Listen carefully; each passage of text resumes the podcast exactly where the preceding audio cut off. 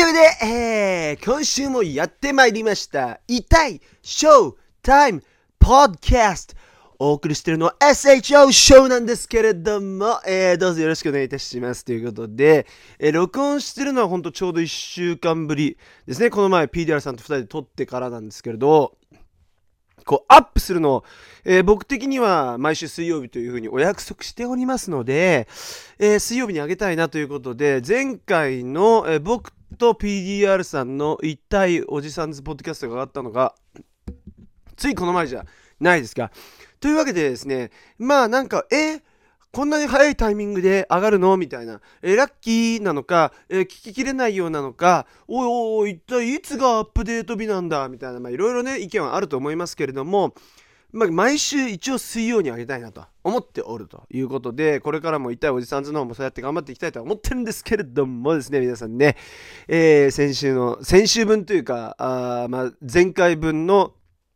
痛いおじさんズポッドキャスト聞いていただけたでしょうかね。えー、なんかね、あの編集してると、あ、なんなんでしょうね。iMovie だとずれて見えてるから、えーあ、つまりこれ、音と声と映像を別で撮ってるわけですよ。で、後でガッチャンコしてるんですけど、で、最初合ってるんですけど、ガッチャンコすると、編集するときに iMovie で、え PC の方で合ってるんですよ。だけど、だんだんずれていくんですよ。だけど、で、ずれてるから、なんおかしいじゃないですか、そんなの。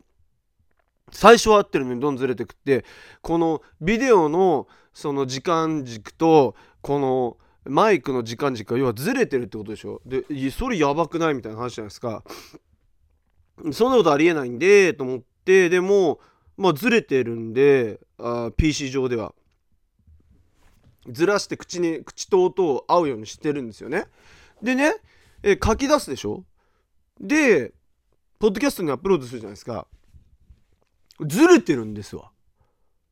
だから PC ではずれて合ってるものが Spotify に上げるとずれてるんです。ってことはよ。PC で最初をバシッと合わせればきっと抽出した時に全部合ってるのかなっていうのを、えー今日は、えー試そうかなと思ってるんでまだ、えービデオのね編集のはねちょっと実験に次ぐ実験ということで、えーなかなかね悪戦苦闘してるわけですけれどもまあそんな皆さんにはどうでもいいっていうことでねあれでしょうけれど。もあのそうなんですよ。つまり編集者としてのあの役割をまた担うことになったと。PDR さんがなんかあのポッドキャストへの情熱を失ってるとか言ってたじゃないですか。前回分で。もう本当にえ何なのって思うんですけどえまあまあ2週間にいっぺんにしたいって言われた時点からあもうなんかそういう感じなのかなと思ってたんだからあのーあクラブハウスみたいになってあ終わるのかなみたいな。あのちょっとそういう危機感はあったんですけれどもただあの動画を始めることによって彼はもうちょっと心機一転ってことでで動画をやるならやっぱだ彼はプロですからえ自分が担いたいということで、えー一回自分でやってみたはいいものの、えー案外時間がかかるということで、えー自分の、え動画の時間を削られるってことで、えそこまでしてやりたいやるやりたいものではないということで、えまた編集の方を任されることになったわけですね。はい。まあちょっとね、えー僕もいろいろ研究してだんだん上手になれればなとは思ってますけどね。あなんかこのアップしたり引いたりっていうのはちょっとよくわかんないんで、まあそれも必要なのかどうかとか、いろいろ考えつつ、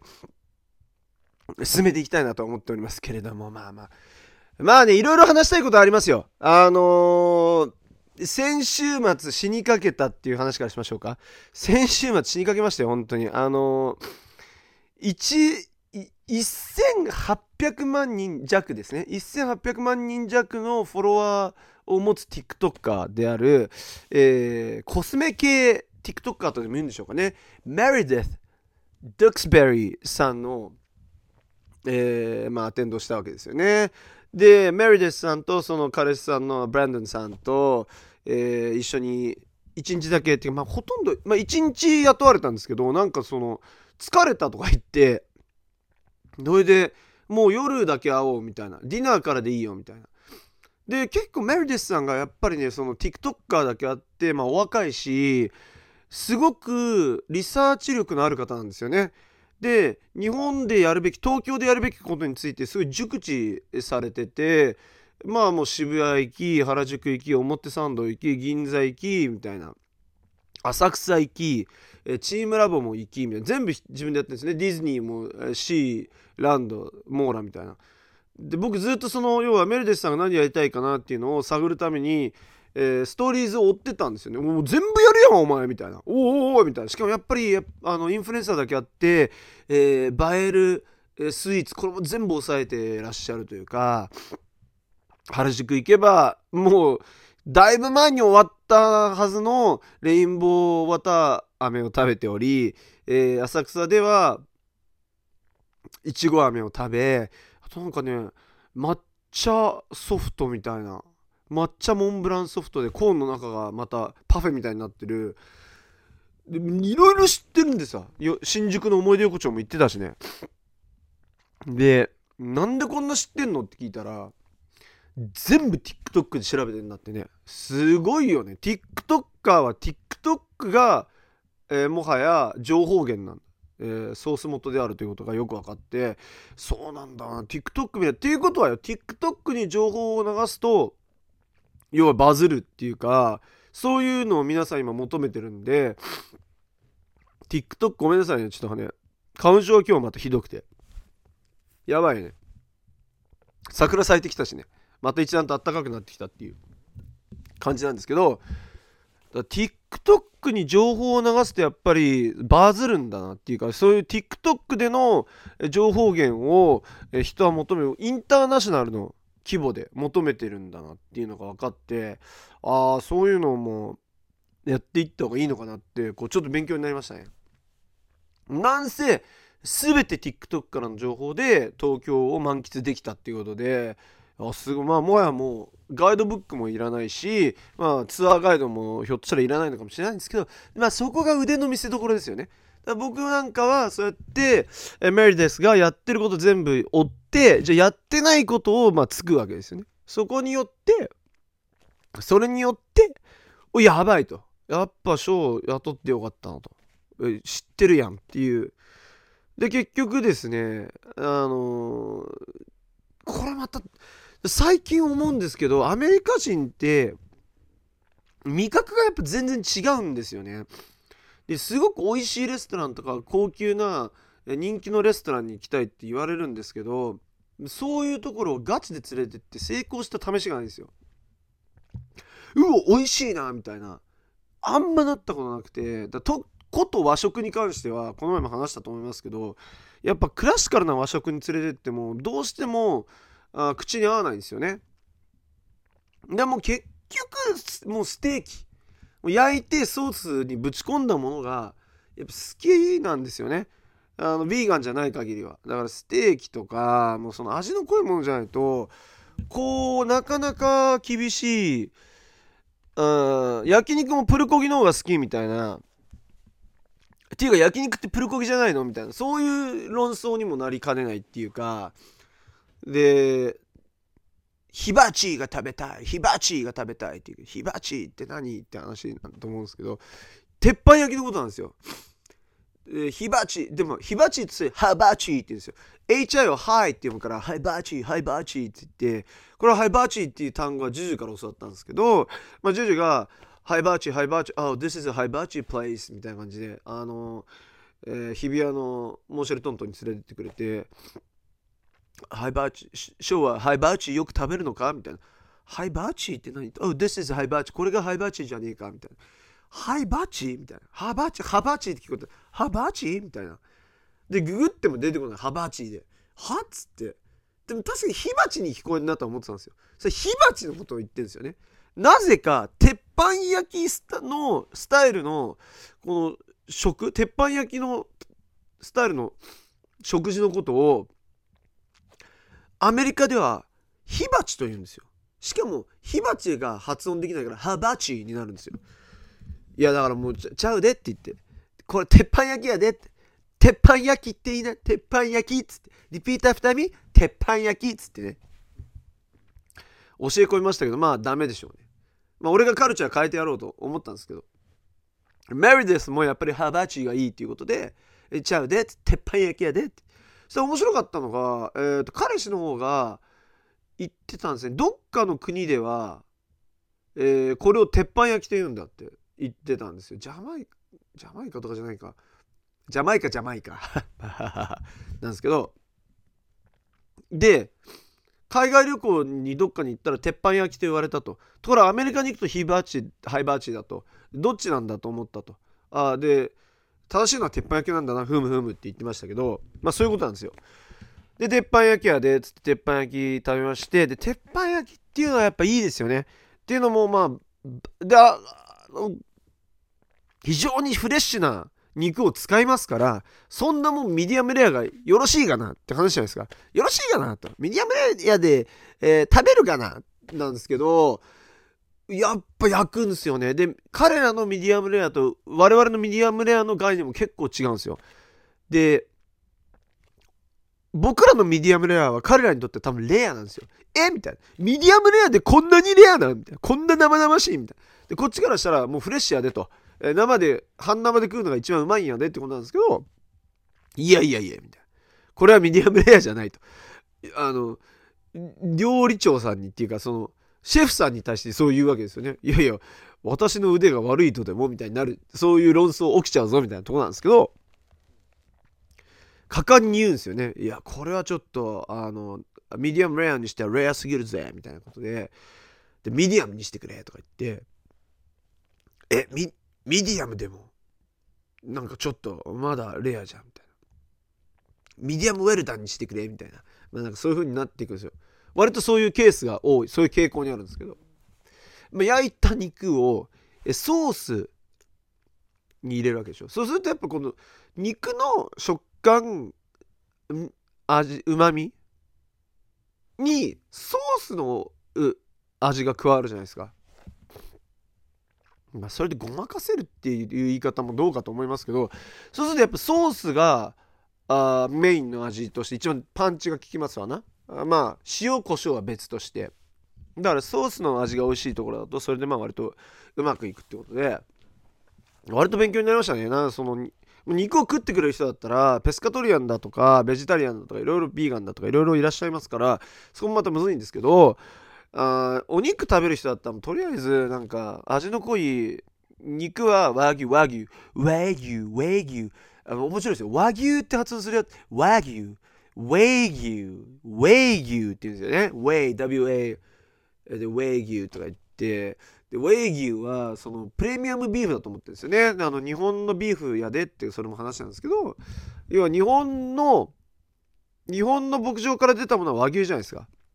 なんなら話によると、えー、オージービーフとかを、えー、輸入して例えば神戸で半年とかでしたっけ？そうだったらそれも神戸ビーフになるんでしょ？なんか話によると。だもう和牛だの神戸ビーフだのなんちゃらビーフだのもうなんか合ってないようなものかなとか僕は勝手に思っちゃうんですけどなんかすごくいいステーキレストランとかになると自社牧場を持っててそこで育ててますみたいなのもありますけどまあそういうのも食べましたけど当然自分の金じじゃなくて、えー、金持ちでも連れてってもらってるんですけど、まあ、そういうのも食べましたけどもはっきり言ってもある一定のレベルから上行くともうよくわかんないんですよね。こっちらには。僕そこまでグルメじゃないんでみたいな。いやスーパーで特選日に売ってるなんか黒毛和牛。あの特選日っていうかあの夜になると30%オフとか40%オフになるじゃないですか。はあのお肉も。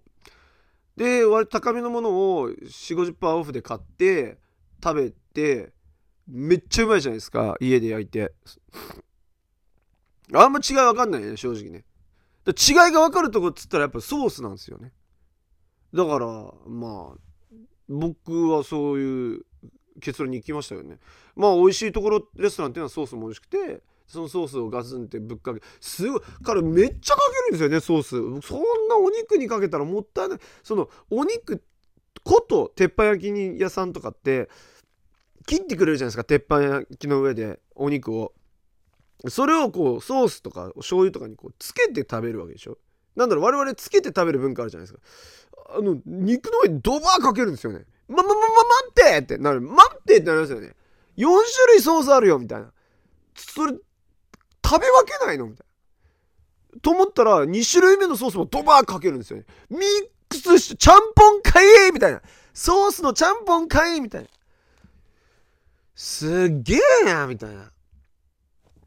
お寿司屋さんでねハケで醤油塗ってもらってもそのままからのあご飯側を醤油にディップしちゃうみたいな。それと一緒ですけど。いやまあだから食の文化の違いっておもろいなと、えー、最近もいろんな方々とご一緒してそのために、えー、カルチャーショックを今だ今だ受けるんだな。これだけ長いこと生きてきて長いことなのかどうか分かんないですけど人生も半分ぐらい来てるじゃないですか。で半分ぐらい来て、えー、いろいろ見てきたつもりではあったがまだまだ驚かされるで人生に人生にと。だから生きるって面白いですね皆さんってことなんですけど。でまあかまあだから美味しいレストランっていうのもでまあ僕の腕前ではないですわな。まあググりゃ出てきますから。美味しいレストランっていくらでもね。でそこでえ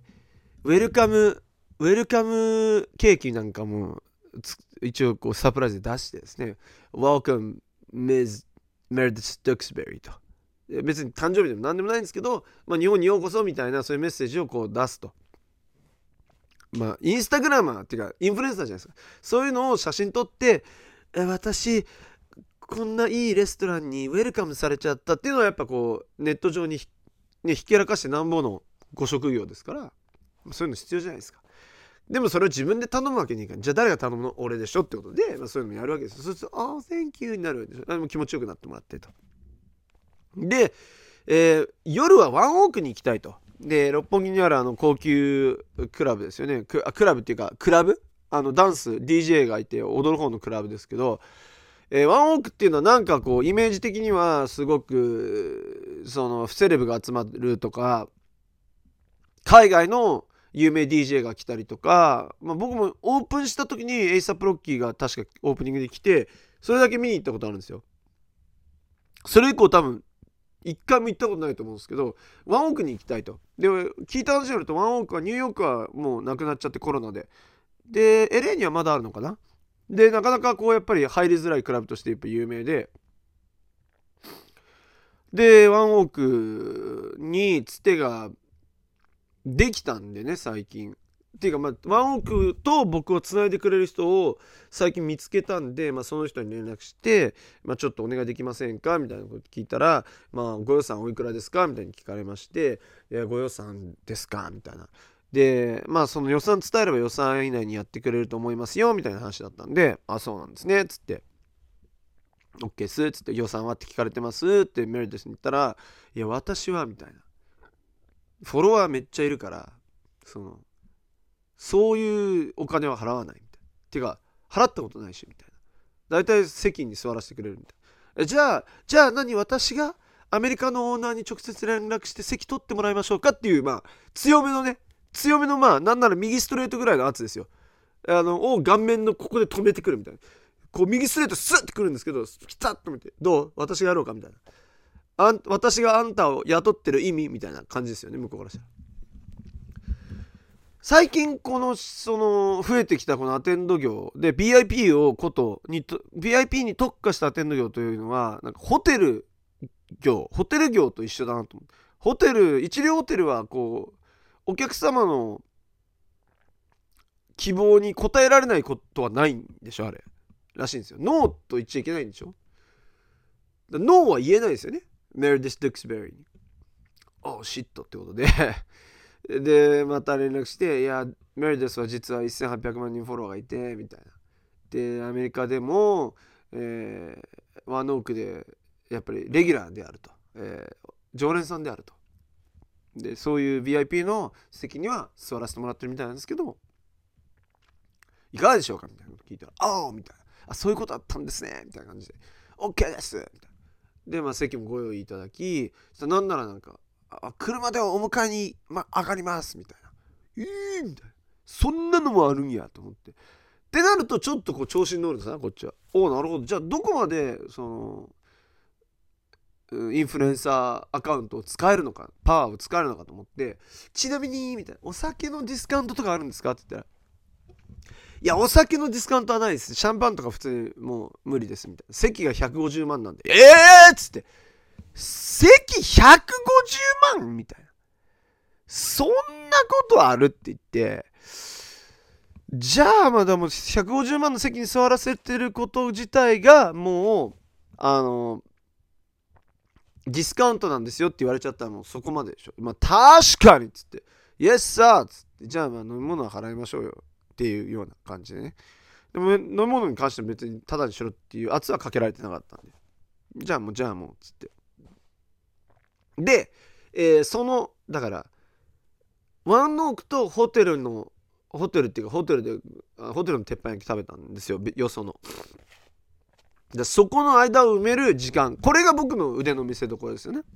じゃあまあその時間はやっぱりバーに行きましょうと。でバー。でここで、えー、どれだけ、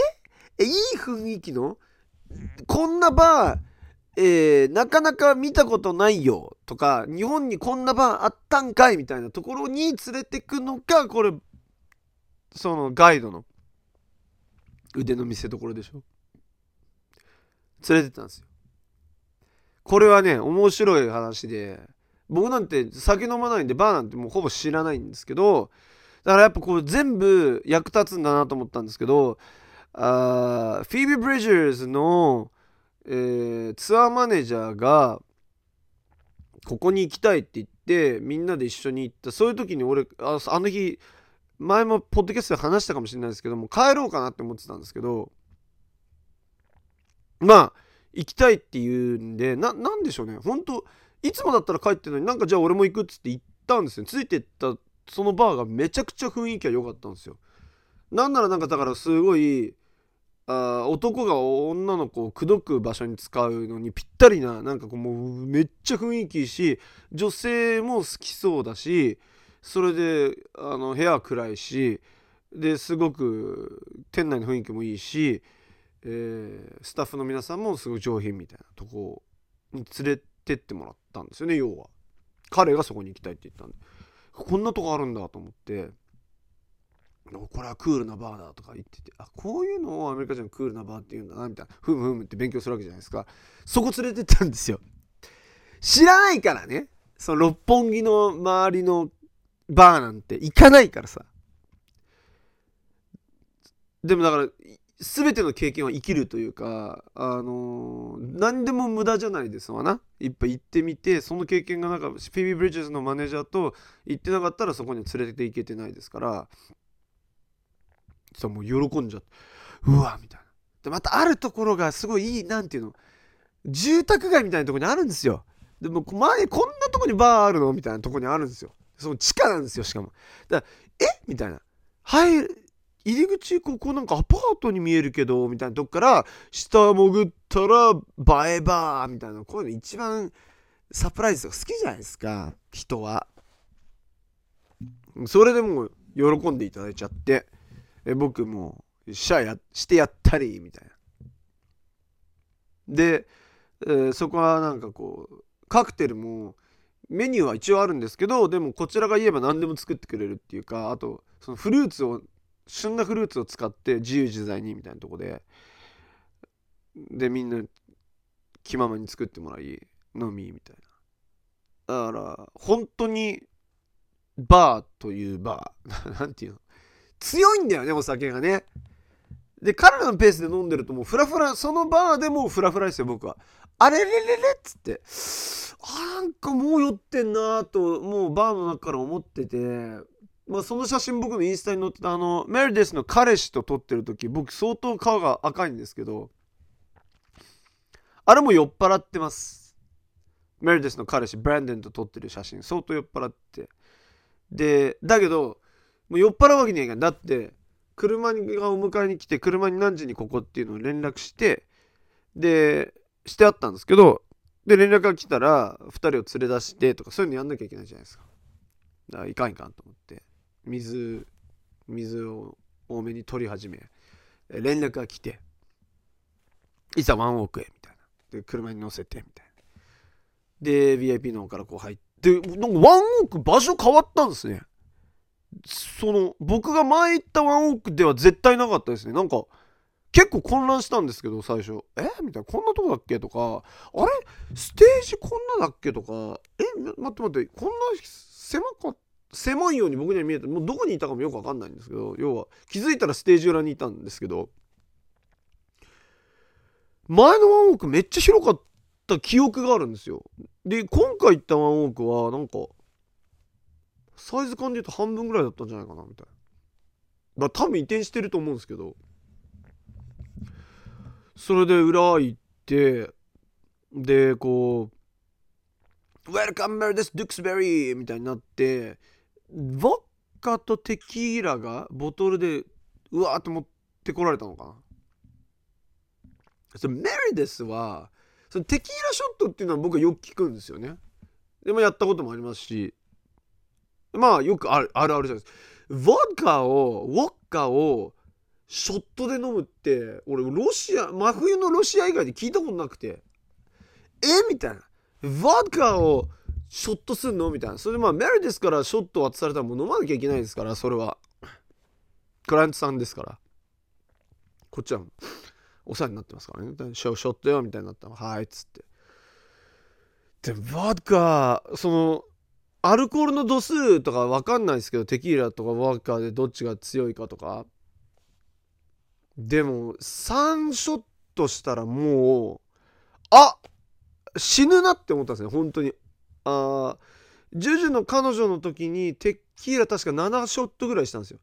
7ショ8ショット目で死ぬなって思ったんですよ、テキーラ。ただもうヴァッカーは3ショット目でああいかんかもしれないと思ってでもそっから水飲みまくってで、えー、もうトイレ駆け込んでゲロゲロ吐いてでもう大丈夫になったと思ったんですよね一通り吐いたらもう OK になったかなっつって。で思ってでしばらくしたらまああのワンオークのその支配人の方とかもいらっしゃってメルデスさんこんにちはみたいな感じでヤーマンしてでメルデスがもう疲れて帰りたいみたいになって帰るじゃないですか。でも吐いたから大丈夫だと思ったんですけど、えー、車乗ったらまたやばいことになってもうでも車の中で吐くわけにいかないから車の外に 車の外にあの車が止まるたんびに吐いてドアを窓を開けて、まあ、悪い最悪ですよ。でも着いたらもうもう2人とも帰って帰ってって言ったんだけどもう彼氏がすごいいい人で生姜タクシーに乗るまでちゃんとあれだよ見届けるよとか言ってそしたらまたそこでも吐いてしまいみたいな。だから高級ホテルの玄関前でも吐いてしまいみたいなよかったもう夜すごい遅かったんで外にスタッフいなかったんでベルボーイっていうんですか？ホテルマンっていうんですか？メリデスはなんかすげえ引いた顔してたんですよね。僕の記憶、もうね、ほんと記憶ないんですよ。ほんと記憶なくて、で、えみたいな顔して、はみたいな。あんた何そんな酔ってんの？みたいなバイブス食らった気がちょっとしたんですよ。まあ気のせいかもしんないですよ。やっちゃったなと思って、で、なぜかですよ。僕は自宅の住所を教え、行ったはずなのになぜか、自宅の最寄りの駅に着いてて、お客さんみたいな。え？みたいな。あれ？あれ？俺自宅の住所言わなかったっけ？みたいな。着きましたとか言われて。あ、はいとか言って、僕ももう超寄ってるんで、なぜか最寄りの駅で降りて、そっから徒歩っすよ。徒歩で歩聞き始めたことは覚えてるんですけど、どうやって家にたどり着いたか、マジミステリーミステリーで。で、僕、その風呂絶対入んなきゃ、寝れないはずなんですけど風呂入らずに多分寝てたんですよね。次の日が何も仕事なくて本当よかったなっていう。いやもう本当お酒飲みたくないですねしばらく。本当にやっぱりお酒普段飲まない人がそういうああいう飲み方しちゃダメだなっていう。どうしたらいいのかな？これ募集します。どどうしたらいいんですか？あのどうしたらあのお酒を飲まなくて済むんですか？あのお世話になってる人からねクライアントからのテキーラショット、えー、およびヴォドカショット。これをかわす方法を教えてください皆さん。本当に。お便りで。いやほんと参ったよ。どうすればいいの？あれね。からのえ PDR さんたちと一緒に PDR さんたちとっていうか、まあ、PDR さんと一緒にえー、Spotify が主催する日本 Japan Podcast Award、えー、の 4th Japan Podcast Award かな？第4回、えー、ポッドキャストアワードのアフターパーティに、えー、お呼ばれされて行ってきましたと。おい、スポーティファイこれだけ言わせてや。おい、ノミネートせえや。っていう話なんですけど おい、ノミネートされてねえぞと。おノミネートしてくださいよってことなんですけど、まあまあでもね、呼んでいただいて、えー、ありがとうございます。えー、 shout out 二宮さんってことなんですけど、ゆうきさんってことなんですけど、あの、いや、面白かったですよね。なんかそのアワードショーって行ったことないし、まあイメージで言うとアカデミーアワードとか、グラミーアワードとか、アメリカンミュージックアワードとか、まあいろいろあるじゃないですか。で、まあ、ああいうのってこう一流の人が呼ばれるわけでしょ？でノミネートされてる人とか、まあ、ノミネートされてない人でもプレゼンターで行ったりとかあ、まあ、どんな人が呼ばれてるのか知らない、まあ、関係者とか、まあ、あるじゃないですか。でそれに呼ばれたってことで、まあ、あの、Spotify さん、すごいよくしていただいてますから、レイダーっていうのに去年選んでいただいて、フィーチャーしていただいたりとか、ね、それがなかったら、えー、ポッドキャストの番組として今ほど大きくないかもしれないですし、まあ、今が大きいかどうかは別としてですよ。まあ、そういうふうにいろいろしていただいたおかげで、まあ、このアワードショーにも呼ばれたんだと思うんですけど、まあ、PDR さん連れてくの大変でしたね。もう行きたくない、行きたくないっつって、で、もう行ってもすぐ帰るぞって言って、で、僕からしたら、その、あの僕が行っても意味ないんですよ。やっぱり、Spotify さんは こういう時はさん付けな。えー、PDR さんに来てほしいんですよ。ね、俺はじゃない方なわけですよ。だから PDR さんがいなくて俺が一人で行ったところで、あれ？PDR さんは？みたいになるわけじゃないですか。Spotify さんからしたらですよ。だろ？俺分かってるからな。ってことなんで、それはもうもう絶対 PDR さん連れていかなきゃいけないわけだから、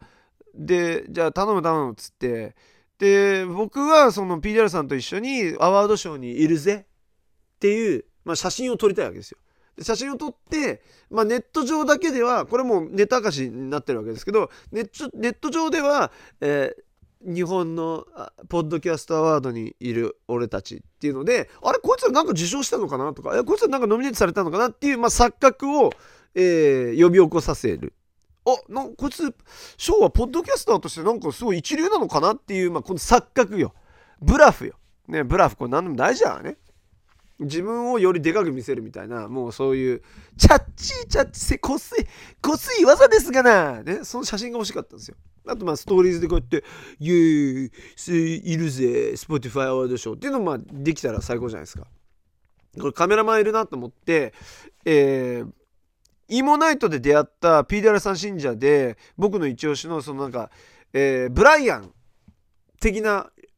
えー、コメディアンのセンスで言ったらブライアンのセンスを受け継いでいるゼウスという若者がいるんですけど、まあ、ゼウスにちょっと写真撮ってもらおうと思ってあと皆さんゼウスは今週末のトークショーのお手伝いもしてくれるんですよ。なので、まあ、ゼウスにちょっとこう一回来てもらいたいなっていうことで打ち合わせしたいなと思ってましたんでじゃあそのポッドキャストのアワードショーの時に打ち合わせもしちゃおうじゃないかベイベーってことで今呼んだんですよねでまあ呼んだんですけど写真撮ってくれる人普通にいたっていうね。写真係、えー、余裕でいるっていうね。えー、いうことでびっくりしたんですけど。だからもうゼウスも一緒に一回写ってもらってなんか、あ、誰こいつみたいになるじゃないですか。あストーリーズでは。でもまあまあ、まあ、ゼウスはあの今週末の、えー、痛いおじさんのトークショー。の受付とか前説とかやってくれますから。でいつかちょっとねゼウスもね番組に呼んでみようかなとか思ってたりして。もうめっちゃ面白いですよゼウス。インスタントアカウントインスタアカウントトップオブ中村とか確かにのでやってるんでぜひ皆さんなんかインスタグラマーだし、まあ、モデルだし、えー、サウンドクラウドラッパーだし僕は TikToker になった方がいいと思ってるんですけど TikToker になったらもう速攻バズると思うんですよね。そんくらい面白いですね。あのブライアンがほとんど、えー、もう動画出してくれなくなったんで、まあ、そのその隙に入れるんじゃないかなみたいな。って僕は思ってますね。まあ、3人で行きましてで写真撮ってあとで面白いことにあのここ最近ずっとそのペニンシュラホテルジュジュが泊まってたのペニンシュラホテル。えマリデスと鉄板焼き食べたのペニンシュラホテル。そして、えー、このアワードショーもペニンシュラホテルであったってことで、もうずっとペニンシュラホテルで、俺なんならペニンシュラホテルに泊まってんじゃねえぐらいいて。みたいなベルボーイたちも俺の顔覚えてんじゃねえみたいないっつもあのマルジェラのバッグ持ってあのビーズのネックレスるネックレスしてるやつってまあ分かると思うんですよねなんかずっといるなみたいな。えこの人止まってんのみたいな。なんなら。みたいな。ぐらい行ったんですけどまあアワードショーもペニンシュラで行われてやっぱ美味しいんですよねフリーフードが。フリーフードフリードリンクがすごい美味しくて、えー、一生食べてられるぐらい美味しい美味しい美味しいってなってみんなで食べてて。でまあもう交流もそっちのけというかわかまず分かんない。誰がどれだか分かんないし、えー、Spotify の担当さんだけ見つけてあご挨拶だけしてそうでその時にいろいろ Spotify のそのことについて聞きたかったんですけどとかまあそのポッドキャストのやり方についてより踏み込んだやり方ちょっと僕が最近疑問に思ってることとかを聞こうと思ってたらそれもすっかり忘れててかもう担当さんももうねあお忙しくてそれはそうじゃないです。主催者側だからねいろいろなんかラジオ局の人とかレコード会社の人とかいましたよ。Spotify のなんか偉いお偉い人とかもうみんないましたからテレビ局の人も多分いたし。だからそういうのの要は社交の場っていうか情報交換の場だったわけでしょ。でも分かんねえからこっちからしたら。誰が誰だかみたいな。話してもなみたいなことで。で結局 結局なんかそういうペニンシュラの美味しいものをいただきながら、えー、打ち合わせをするトークショーの打ち合わせをするっていうね。今週末のトークショーはまだ万全だリスナー。頼むぞ。マジあのまだ若干枠残ってますから本当遊び来てください。春休みでしょみんなね。ぜひお願いしますよ。ねえー、中野、えー、ノアスタジオ、えー、ノアスタジオ 4E スタジオ、え、地下4階。え、6時半オープン、午後、え、7時スタート、え、入場料3500円です。現金のみです。お釣りがないようによろしくお願いします。これが終わったら次夏休みだから8月ぐらいまで空きますからね。7月8月まで空くんで、みんな今だ。今し、いつ、で、もう PDR さんと一緒にイモナイト、この前イモナイトのちょっと予定組もうと思ったら、PDR さんもイモナイトやんないって言ってたよ。だから、PDR さんに会えるのはもうこのトークショーだけだぜエビバディってことでなので来てほしいですね。で打ち合わせました。もうバッチリですっていうことでもうネタ合わせもガガチンコでできておりますということで期待していただけるんじゃないかなと、えー、思っておりますんでね遊びに来てほしいなと思いますと。でそこで食べてまあ PDR さんもう15分で帰るって言ってたんですけど結局1時間ぐらいいてくれた気がしますね。なんかまあ美味しいデザートとか食べて美味しいご飯も食べて、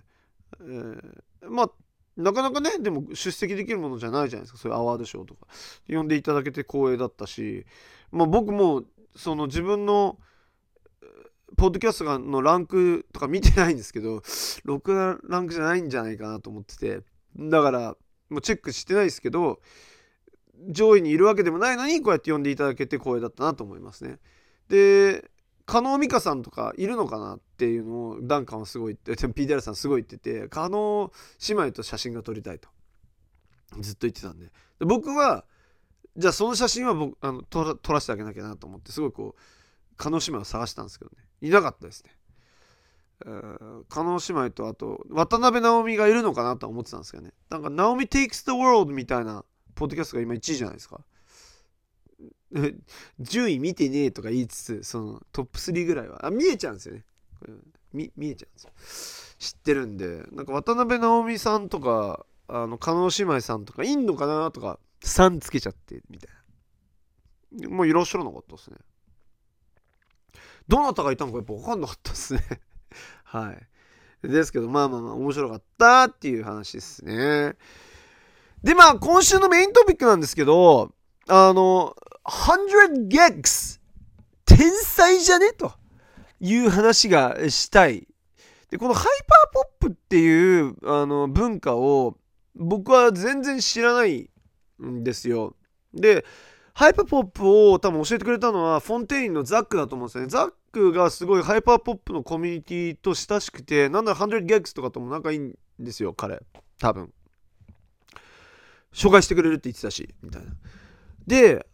その100 gigs を前に何度か聞いたことがあってハイパーなやつだなと思って、まあ、ハイパーポップっていうだけあってあのテンション高いうわーって言うじゃないですか。そんな興味なかったんですよ。でもハイパーポップみたいのが文化としてアメリカでは割とそのニッチな、えーカルト的なブームになって日本でも4s4kiとかがちょっとそっち系じゃないですか。カルトってまあなんかまあちょっとそっち系なんでしょう。多分多分分かんないですよ。あんまちゃんと真面目に聞いてないんで。僕の勘です。勘で話してるんですけど。であのフィービー・ブリジャーズがストーリーズで100 gigs の曲がやばいぞってなあのストーリーズに上げてたんですよ。それを見てへえと思って。フィービーがいいっていうならいいんだろうなと思って100 gigs 聞いたらもう。めっちゃハマっちゃったよ。この10,000 gigs あの前のが1000 gigs だったんですよねアルバム名がで10,000 gigs にまあ要は100倍海洋圏ってことでしょこれは。100 gigs が10,000 gigs になるってことは。は100倍海洋圏っていうアルバムだと思うんですよ。このね123曲目やばいね。Dumbest Girl Alive 757そして Hollywood Baby この3曲にもぐわーノックアウトされてもう久々にギターでギターぐわー弾きたいなって思わせてくれるような。で面白いのが彼らライブだともう全部カラオケなのね。PC で流して。ちょっとさ日本ツアー俺が呼ぼうかなって思いましたね。だって2人呼べばできるわけでしょ彼ら。だったらね2人の飛行機代と、えー宿泊費とギャラで済むんでしょ。俺がねでイモナイトジャパンと100 gigs ツアーとかやったら面白だそうだなと思って、えーザックにちょっとね連絡したんですけど100 gigs ちょっと日本呼びたいなみたいな。って思うぐらいすごい良かったですね。皆さんおすすめですね。100 gigs っていうアーティストの10,000 gigs でそっから100 gigs の曲いろいろ聞いたらあのチャーリー XCX もやってるんですよね。ってことはねチャーリーで思い起こすと2019年のチャーリーのアルバム僕すごい好きであチャーリー XCX もひょっとしたらハイパーポップのそのこうさジャンルの境目の境界線ちょっと足踏んでんのかなみたいな思いましたね。ああそういえば確かにチャーリーもちょっとハイパーっぽいとこあるなみたいな。とかあスクリーレックスも100 gigs と一緒に曲出してたんだ。知らなかったとか。すごいいい曲がたくさん他にもあってびっくりした。しもうチャーリー XCX もそうやって関わってたんだとかへえもっとちゃんと先に聴いときゃよかったなとか思って。めっちゃこのアルバムいいから。レコードちょっと買いたい今すごい考えてますね。送料とかもあるからどうしようかなと悩んじゃってるんですけどそのレコード買おうかなレベルで好きですこのアルバム。であとですねやっぱり今週のおすすめはフディ・アレンが、えー久々に新しいアルバムを出しまして、えーそれもねまた良かったんですよ。であのー先行シングルの「ベン」っていう曲がなんかフディ・アレンって割とラッパーっていうよりはもうなんかパパーパンクとかオルタナティブロックをやるアーティストに結構もう変わっててその「Bob っていうアルバムなんですけど、まあ、ついこの前先週かうん出てまだ4日ぐらいなんですけどいいですよね、えーこの「Bob っていうアルバム。すごくいい。最初の1曲すごい良かったし、まあ、Ben、Hey Ben っていう曲もすごくいいし、ちょっとこれ今ね、音が流れるんじゃないかと思ってすごい怖くてクリックできないんですけど、音流れないだろうな。あ、流れなかったよかった。あ、Wouldn't That Be Nice っていう曲、すごいいいし、Better, Better Me も良かったかな。サボタージュも良かったかな。まあ、このアルバムすごい全部通してすごくよくできてるし、まあ生バンドなんですよね、結構よく聞くと。が多くて、で、まあラップだけじゃない、まあラッパーなんですけど、もともとは。白人ラッパーで結構テクがあって、みたいな。マック・ミラーみたいな雰囲気で僕は思ってたんですけど、でもなんか取り上げられる媒体は常に、あのオルタナティブプレスとかコーラス FM って今なってるんですけど昔アブソルートパンクっていうスレッドだったんですけどそことかでよく取り上げられてて僕はそれで好きになったんですよねフディ・アレンのこと。を No Interruption っていう曲で2012年ぐらいの曲なんですけど。でえー、でアメリカで2017年かに、えー、ステイチャンプスが僕のバースデーパーティーをサプライズしてしてくれた時にフディアレンが来たんですよ。暇だったから。たまたま LA にいて。フディはあのニューヨークに住んでるんですけど。でも Hoodieで Hoodie Allenが State Champsをフィーチャーしたのは知ってて知ってたんですけどちょうどその辺りの時で仲良かったんですよね Hoodieと State Champsが。呼んでくれて。で別に僕は Hoodieがあのファンだとか言ってないですよ。だからたまたま本当たまたま来たんですけど僕 Hoodieのファンだったから Hoodie Allenじゃんみたいな。嘘でしょ？みたいな感じで。でで仲良くなって結局その後ニューヨークで遊んだりとか。でフーディーにも言ってんですよな。日本来いよっつって俺がツアー全部組んであげるからって言ってんですけどあのフーディーの難しいところは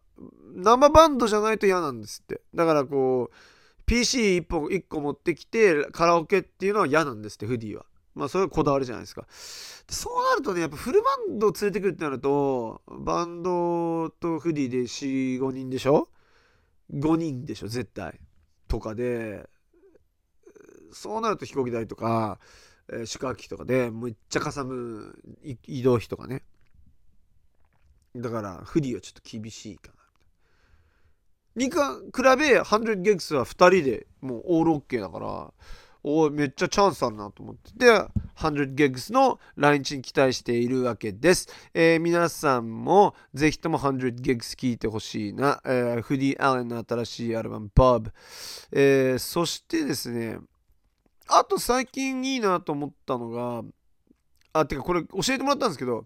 アイススパイスっていう、えー、今売れている女性ラッパー、アイススパイスを、まあ、最近聞いています。えー、これはもうカルチャーとして一応若者のカルチャーに追いつくためにはこれを聞いとかなきゃいけないのかまあいいとか悪いとかまだちょっと正直分かってないです。え don't play とか言うんだよね。don't play, Riot. don't play, stop playing with them, Riot. だけがタグですよね。ああれいいですよね。はい。えー、今のとこその辺ぐらいまで勉強してます。ということで、えー、今週のおすすめの、えー、音楽おすすめさせていただきました。ということで、えー、皆さんからのお便りの方、えー、行ってえ参りましょうお便りお便りお便りお便りえー、どうでしょうえー、お便りです。えー、ラジオネームさん、ラジオネーム、えー、絶対タムさん、お二人、特に PDR さんはインターネットにどっぷり使ってるような気がします。そこで気になったんですが、お二人がインターネットに触れたのはいつからなんでしょうか。えっ、と、僕のエピソードに、お二人へのお便りを書いても僕しか読みませんのでっていうの何度も言ってると思うんですけどね、えー、絶対タイムズさん残念だったな PDR さんに読まれなくて。俺が読んだぞってことなんですけど、えー、僕がインターネットを始めたの僕早かったんですよね。父親がそういうの好きだったんで。中学生の時にはもう確実に触ってたですね。中1の時にはもう知ってたななんなら小6あ、でも小6は絶対中1からですね。中1から触ってましたね。インターネット。で、中1の時は何を調べてたかっていうと、なんかアメリカのチャート、ビルボードトップ200を毎週チェックしてました。で、どれが売れてんのかなとかをずっと見てましたね。あとなんか、インターネットラジオとかも確か聞いてた気がするな。アブル・エイタさん。えアブロ・ラミーンがマツさんと婚約破棄したらしいんですが、アブロはすぐにラッパーと付き合ったそうです。へえ。切り替え早すぎと思ったんですが、海外の価値観として切り替えが早いというか、いい意味ですぐに次の恋に向かう感覚ってあるんでしょうか？感覚があるんでしょうか？はい、えー、海外の感覚については正直、あのー、エイトさんが思ってる以上に僕ただの日本人なんで、わかんないんですけど、えー僕も割と、えー声を引きずっちゃうタイプだったんですけど例えばその前も話したと思いますけど大学4年の時に、えー彼女に5年間ぐらい付き合った彼女に振られて、えー3日3晩寝れずに3日3日3晩食えずに骸骨みたいになったっていう話したかと思うんですけど引きずっちゃうタイプですですが倖、えー、倖田來未というシンガーがその昔いまして、えー妹はみそのなんですけどでそのみそのはコレコレさんのお気に入りなんですけどえー、田來未がこう言ってたのがその私からメールして当時はメールなんですよ。今だったら LINE してとかメッセージ送って DM して5分以内に返事の返ってこない人は私に興味がないと思ってるその要は異性として興味がないと思ってると。ね。そうなると私はもうあのあじゃあ次の人次の人っていうふうに切り替えるようにしてるんだと。でそういう人に自分にえ興味ない人に時間を使うほど、えー無駄なことはないというのをあるテレビ番組で言っててそれを聞いた時になるあこんなに自分が声を引きずるのは無駄なのか。なんかそれ僕はすごくインスパイアされてしまいそれ以降割とクーちゃんモードになりまして倖田來未のことクーちゃんって僕ら世代言うんですけどだからあもうね脈のない声に対してすがるのはあんまりいい自分にとって良くないんだなというふうに解釈しそういうのはもうやめましたね。だからはい。海外の人もでもそうですね。案外早いですよね。なんかずずっと引きずどうなんだろうな。向こうはなんか付き合うまでが大変って聞く。なんかその要は一緒にデートしてえーエッチもするんだけどでも付き合ってないみたいな。そういうパターンもあるんですよ向こうは。フッキングアップって言うんですけどそういうの。デイティングじゃないですよね。フッキングアップなんですよね。だからフッキングアップするときは別に誰複数とフッキングアップしてもいいんで。とかあるらしいんですよ。僕その海外の女性とも付き合ったことないんでその辺の事情がちょっとよくわかんないんですけどでもそういうふうにデイティング seeing each other とかデイティングとかもなんかそのレベルが違うらしくて We're going out. We're going out. The going out とデートがじゃあ一緒なのかとかなんかまあちょっとわまあちょっとよくわかんないですよ要は。あ付き合ったことデートしたことも、えー、going out したこともフッキングアップしたこともないんですよ僕は。今度ちょっとライアンに聞こうかな。だから誰かに聞こうかな。はい。ただなんかこう複数の人たちと関係そのシリアスなリレーションシップその真剣交際に至るまではなんか複数の人と遊んでもなんかあ結構寛容だし海外の人っていうイメージはありますね。ただもうシリアスなリレーションシップになったらもう裏切ったらもう絶対ダメっていうようなね、うん、まあそれは日本もアメリカも一緒どこも一緒だと思いますけど海外も。えー、アツシューズアツさんですかね。アツシさんってことですかね、これね。動画いらないですよ。あくまでポッドキャストとしてなので動画いらないです。音声だけで楽しいです。えー嫌味なしで聞き流すのにもいいですし、面白いです。なあ、なるほどね。嫌味なしで。相当動画のことをディスってる、ディスられたのかと思ったけど、そういうことじゃないと。あーございます。で、まあ、せっかくのね、新しい機能だから、まあ、新しい機能は使った方がおもろいっていうことでやってますね。えー T- TKA さん、浪人しました。元教師の翔さんからあのアドバイスが欲しいです。おー、シーなるほどね。TKA さん浪人ですか。まあ、おつとりあえずお疲れです。そのね、1年間、高3頑張ったわけでしょ。えー、そうですね。まあ、教師というものはあんまり浪人生の面倒は見ないじゃないですか。当然。その次の年はまた現役生を見るわけなんで。なので、浪人生をこう、ケアしたことってあんまりないんですけど、その願書のためになんか取りに来るとか、その時に調子どうとか、聞いたぐらいだとは思うんですけど、えー浪人の友達とかいまして、僕がすごく高校3年生の時に仲良くしていた友達が医大狙ってて浪人してて、で、そいつは、えー僕の家に、えー毎日のように遊びに来だ大学の休みだ夏休みか。毎日のように僕の家にいて一緒にドラクエか FF かを最初から最後までクリアしてで親にぶっち切れられて一体どこに帰ってきなさいって言われても帰らずにクリアまでやりきって帰って結局一浪で医大に合格してましたね。元気かな？英二さんって言うんですけどね。英二さん元気かな？みたいな。なのであのーまあまあ人そそういうやつもいたなみたいな話ですけどまあでも浪人はすごく僕経験がないんで何とも言えないですけど要は大変だと思うんですよね。自分で、えー時間のマネジメントしなきゃいけないじゃないですか。何時に起き誰ももうね学校のように何時に学校に来なさいとかそういうのやってくれないし何時がご飯ですよもないし何時下校ですよもないじゃないですか。まあ予備校に通っているんであれば予備校のタイム感に合わせてお勉強なさるんでしょうけどにしてもじゃないですかこういきなり野に放たれてあ1年間頑張って勉強しなさいだからこうまずどの科目をやればいいのかとかじゃあどの時間をどどの科目にどれだけ使うかとかを全部自分で考えなきゃいけないと。でまあそのお名前 TKA さんタカさんなんですかねこれね察するに。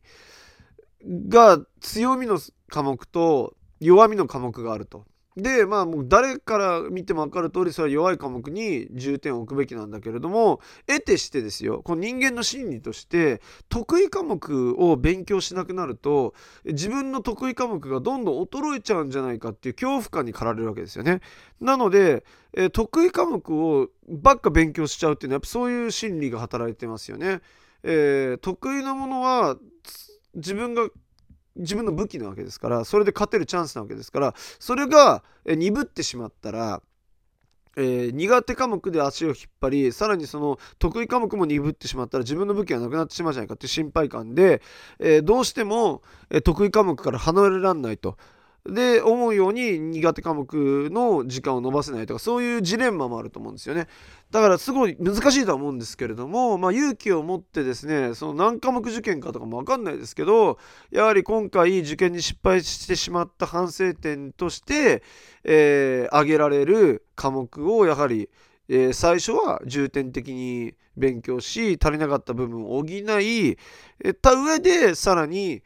えー得意科目をブラッシュアップするっていうのがまあいいんじゃないかなと思うんでまだ、えー浪人始まってまあもう3月ですか、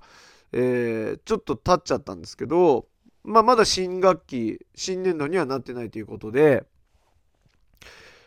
あって経っちゃったっていうかそうかまだ3月か。浪人決まったの2月末かとかか。3月中旬とかか。じゃあまあまさに今浪人生活が始まったんでそうですね。最初の3ヶ月ぐらいはもう思い切って苦手科目に振り切ってみてで得意科目はあ箸休め程度にやりつつ、えー不得意科目を補えるようにに不得意科目に苦手意識がなくなった。まあそれなかなかないとは思うんですけどね。割と自信を持ってた時点で、えー3科目なり4科目なり何科目か分かんないですけどバランスよく勉強するのがいいのかなと、えー思いましためっちゃマジレスしたな全然おもろなかった申し訳えー翔さんのアテンドハッピージキジキジキジキ、ハッピージキジキさん、翔さんのアテンドの話、面白いんで毎回楽しみにしてます。これからもお願いします。あ、今日も話しましたね。あざざすえー、そして、えー、おい、これ、ガチ読みしてやろうか。えー、ハンドルネーム、IC、IHC、1AE、XIY、6K4UQNEC93V5F4G2 さんおい、頼むからラジオネーム書いてくんね。翔さん、編集頑張ってください。ちなみに、私は PDR さんのマニュアル編集が好きです。え、ちょっと、一言だけ言わせてや一言だけ言わせてよ PDR さんの編集まあなくね？えーこちらからは以上になります。というわけで、おい！リスナーしょうもない話一つもないやんけー！ね、しょうもない話を期待し、ちょっとしょうもないジングルを作ってるのにさ、しょうもない話は来ないな、どうなのってことで、確かしょうもない話もなかったと思うんですけど、というわけでね、えー皆さん、えー、痛いショータイムポッドキャストおよび痛いおじさんポッドキャストでは皆さんからのお便り、えーしょうもない話、あ、痛いショータイムポッドキャストはですよ、しょうもない話、えーそして質問、相談などもろもろ受け付けておりますから、えーぜひとも Spotify の、えー返信欄の方か、えー僕のホットメールの方までお送りいただければなと思います。そしてですね、えー、この Spotify の番組のフォローと、えー評価の5とダウンロードとか、まあ、お友達へのおすすめとか、いろいろシェアとか共有とか、えーいろいろしていただけたらなと思いますね。またランキングに乗りたいのはなかなか、なかなか、えー、工藤静香、工藤静香ってことなんですけど、で、あと、Apple Podcast で聞いてる方はですね、ぜひともレビューの方書いていただいて、番組のフォローしていただいて、えーそして星5の評価をいただければなと思います？皆さんどうぞよろしくお願いいたします。今週末3月25日は中野で痛いおじさんとトークショーありますので、ぜひそれにも遊びに来てくださいということで、皆さん、今週も長い時間ありがとうございました。バイチャ